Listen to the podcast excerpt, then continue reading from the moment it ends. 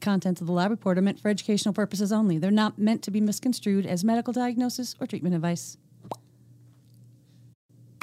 Today on the lab report, what in the world is an icosanoid? Why do we care? We're going to find out has something to do with inflammation and fatty acids. it's a fun word to say. Icosanoid. The world of medicine can be challenging. Clinicians and patients are always looking for more options, more effective treatments, and in the end, more answers. Functional and integrative medicine focuses on addressing root causes of disease. Here at Genova Diagnostics, we've watched this field evolve and grow for over 35 years. We've not only adapted, we've led. Join us as we talk about functional medicine, laboratory testing, and optimizing health. Welcome to the Lab Report.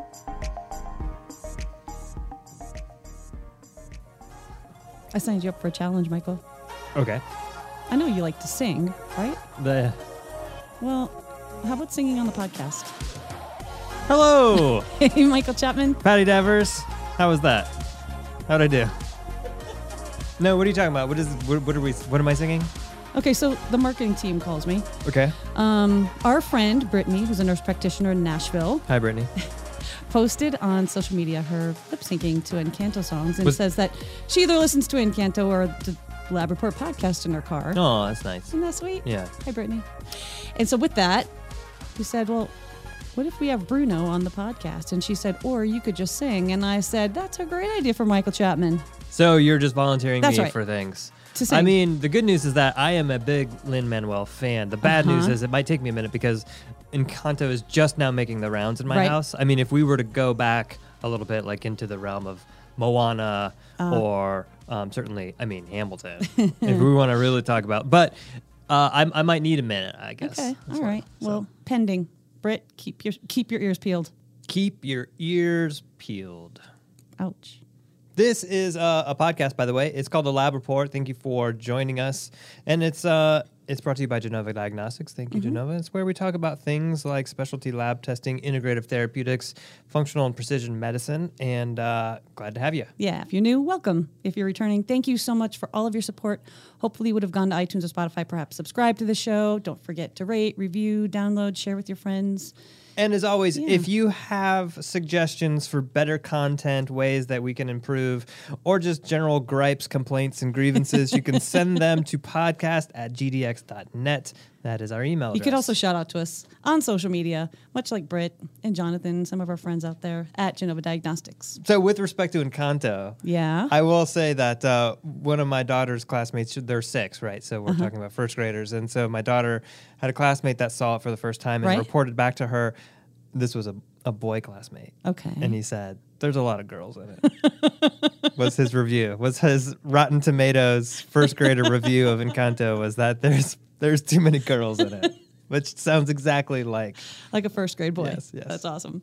Anyway, let's get to brass tacks here. What are we talking about today? Icosanoids. And I really like the way you said it in the intro. Icosanoids. It's a fun word to say. It I is. mean, it, it really is. And um, the the thing about it is that it doesn't give you any sort of idea what they're for, right? there's does there's not. no meaning hidden in that word, like there are hidden, like is hidden in so many of our kind of Latin root type words. so Well- what we we're gonna have to really go back and figure out what Well, we're talking about. actually, there's kind of a hint in it. Get out of here. because E ico e-i-c-o is greek for 20 and icosanoids are derived from 20 carbon chained fatty acids See, this is the type of naming convention that happens when you leave it up to molecular biologists. Exactly. And and and chemical scientists. Right. Rather than biologists who would actually name something according to its function. what it's doing yeah yeah but unfortunately that's not the Sorry if I case. offended anyone out there. way to go alienating more people in the audience michael well ico- icosanoids like we said come from 20 carbon chained fatty acids but what are they 20 carbon chain fatty no acids. icosanoids Well, I don't know. I mean, it depends on how you want to define it, but I tend to think of them as these certain molecules that are involved in the inflammatory process, which is uh, interesting because it's why it's a big reason why we talk about fatty acids in general. You know, the omega threes, omega sixes, and so um, the importance of those things, I think, to a good extent, ends up relating to how these icosanoids and some of the other family of molecules end up being produced. I don't know if that's right. I, It is I, I right. mean, I, It's right. There's a lot of tumbleweeds blown around up there, cobwebs on this material that hasn't been brushed up on in a long time. So, feel free to correct me. But when I think of icosanoids, I think about inflammation mediation. Yeah. Well, think about things when they're inflamed in your body, right? We always talk about it turns red, rubor. Yeah, It gets hot, calor. yeah. It hurts, Dolor. dolor. And it swells, Two more. right? And so the eicosanoids are responsible for all of the little molecu- molecules going to, to do those actions, to vasoconstrict, to have things aggregate, to have things vasodilate. So they have physiologic consequence. They're They are do. Mm-hmm. somewhat like cytokines in that they they they create biologic response. So they're kind of signaling molecules. They're almost like a hormone in a way. Yep, some people call them local hormones because they don't act on things further away in their than their immediate environment. Nobody calls them that, Patty. Nobody calls Sure them. they You can't do. make things up, Oliver. You can't make things up. It's not how it works. Okay, so these things uh, assist in inflammation in the inflammation process, but like we we talked about how they're fatty acids. What so what? So how does it relate to what we think of as omega threes and omega sixes? Because when I Yeah. let's face it, Right. When we're talking about fatty acids, if ever, then I mean we talk about them, and probably the people listening, the handful, and my mom, who doesn't talk about fatty acids. But if we're talking about fatty acids, how does that relate to eicosanoids? All right. So when you think about inflammation, a lot of people think about things like red meat, which contains a lot of arachidonic acid, I don't. which is one of the prime players. I don't think in about inflammation. I eicosanoid- think about delicious. well, I think about A1. ar- arachidonic acid is probably one of the prime suspects as it relates to creating eicosanoids and furthering the inflammatory cascade. Arachidonic acid, Yes. which is in and of itself an omega 6 Correct. fat, right? Correct. And it's part of the omega 6 pathway.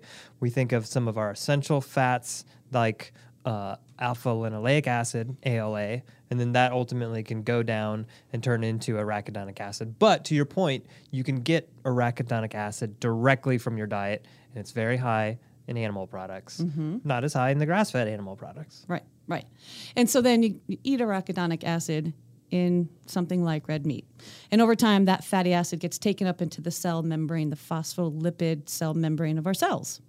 Okay, so if you think back to like cell biology, right? You've got the cell and it's got its little nucleus with the DNA, and then it's got the mitochondria and all these other things, endoplasmic reticulum, which is just fun to say. And you're saying that that the membrane what what surrounds the cell has that phospholipid bilayer.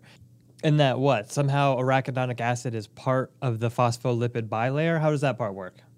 Yeah. So arachidonic acid is part of the phospholipids. And what happens is if there's some kind of a trigger, like cytokine release, some kind of a, a trauma or a stimuli, there's an enzyme that gets released called phospholipase. And what it does is it cleaves arachidonic acid from that phospholipid bilayer and starts down the cascade of inflammation.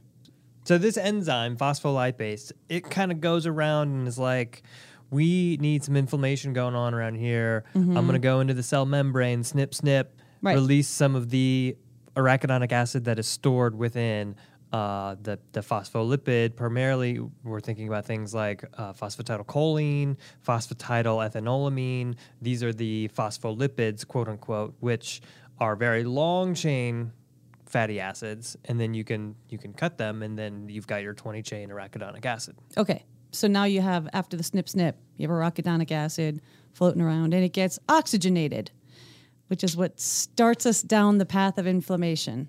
wait what, it gets oxygenated what do Mm-hmm. you what do you mean you talking like robbie bent here it goes to a robbie bent seminar right. and it Does learns some how to breath work. breathe correctly Yes, and yes. then what do you mean oxygenated what is that what are you talking about It, it adds oxygen. So you have these enzymes called lipoxygenase, cyclooxygenase, and they add oxygen to the molecular structure. lipoxygenase Mm-hmm. cyclooxygenase i see so um, and some of that sounds familiar Yeah.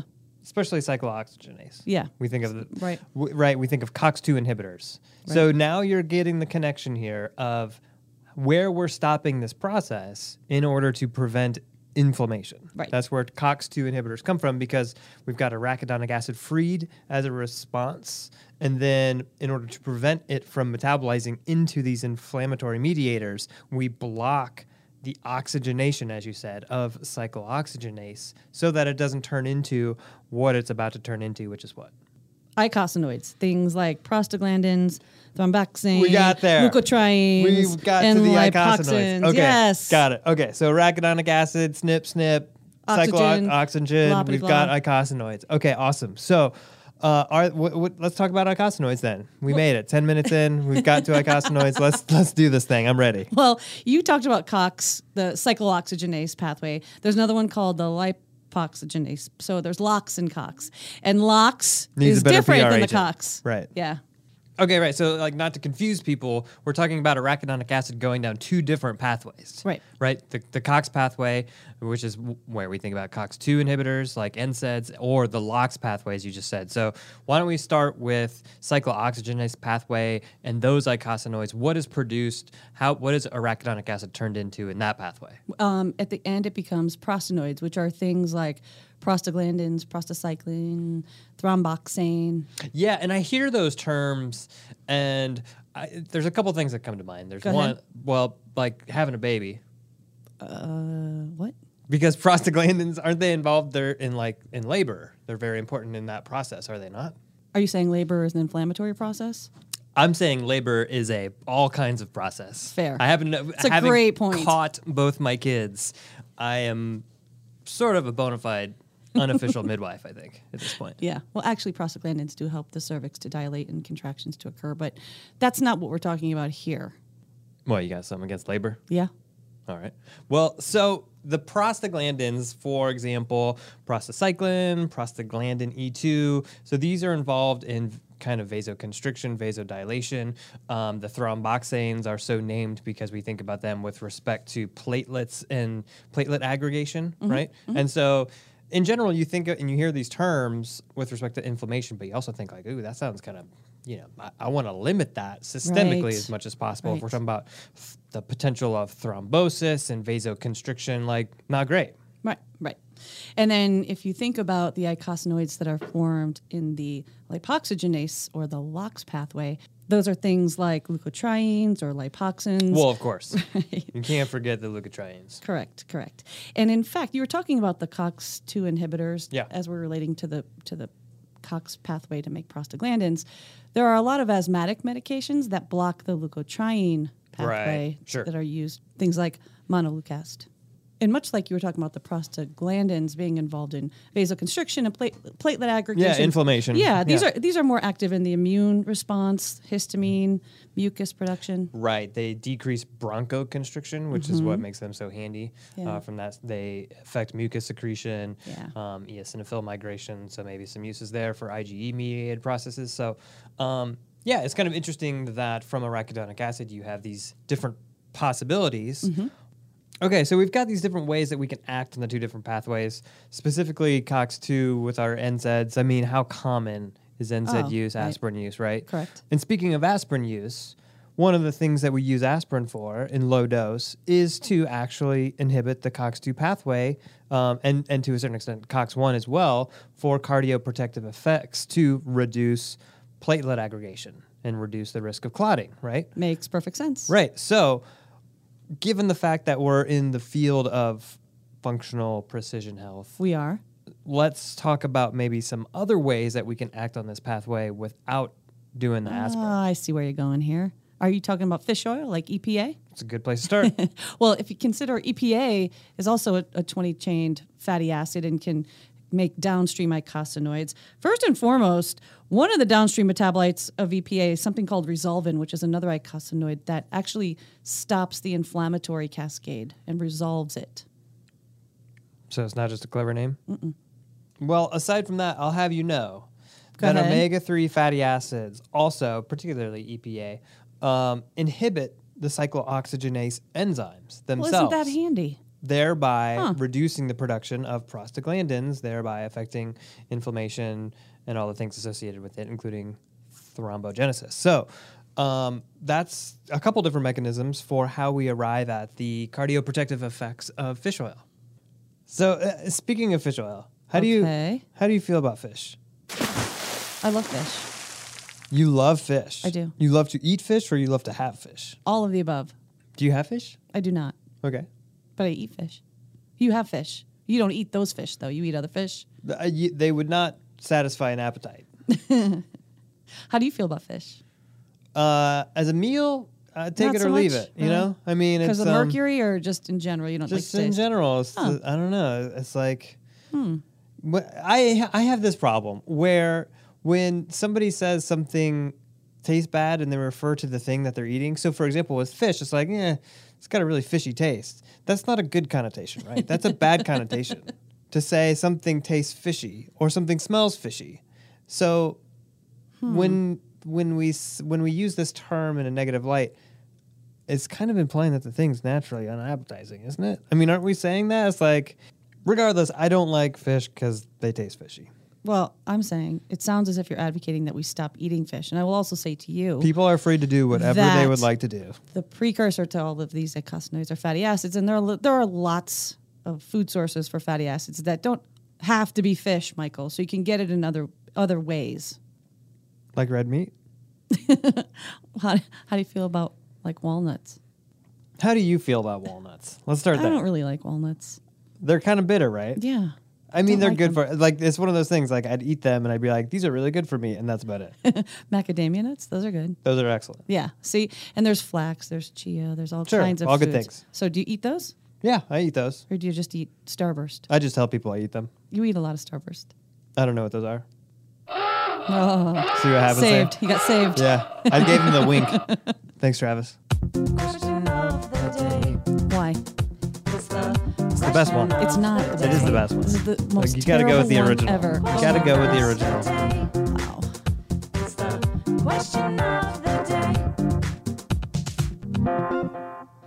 Okay.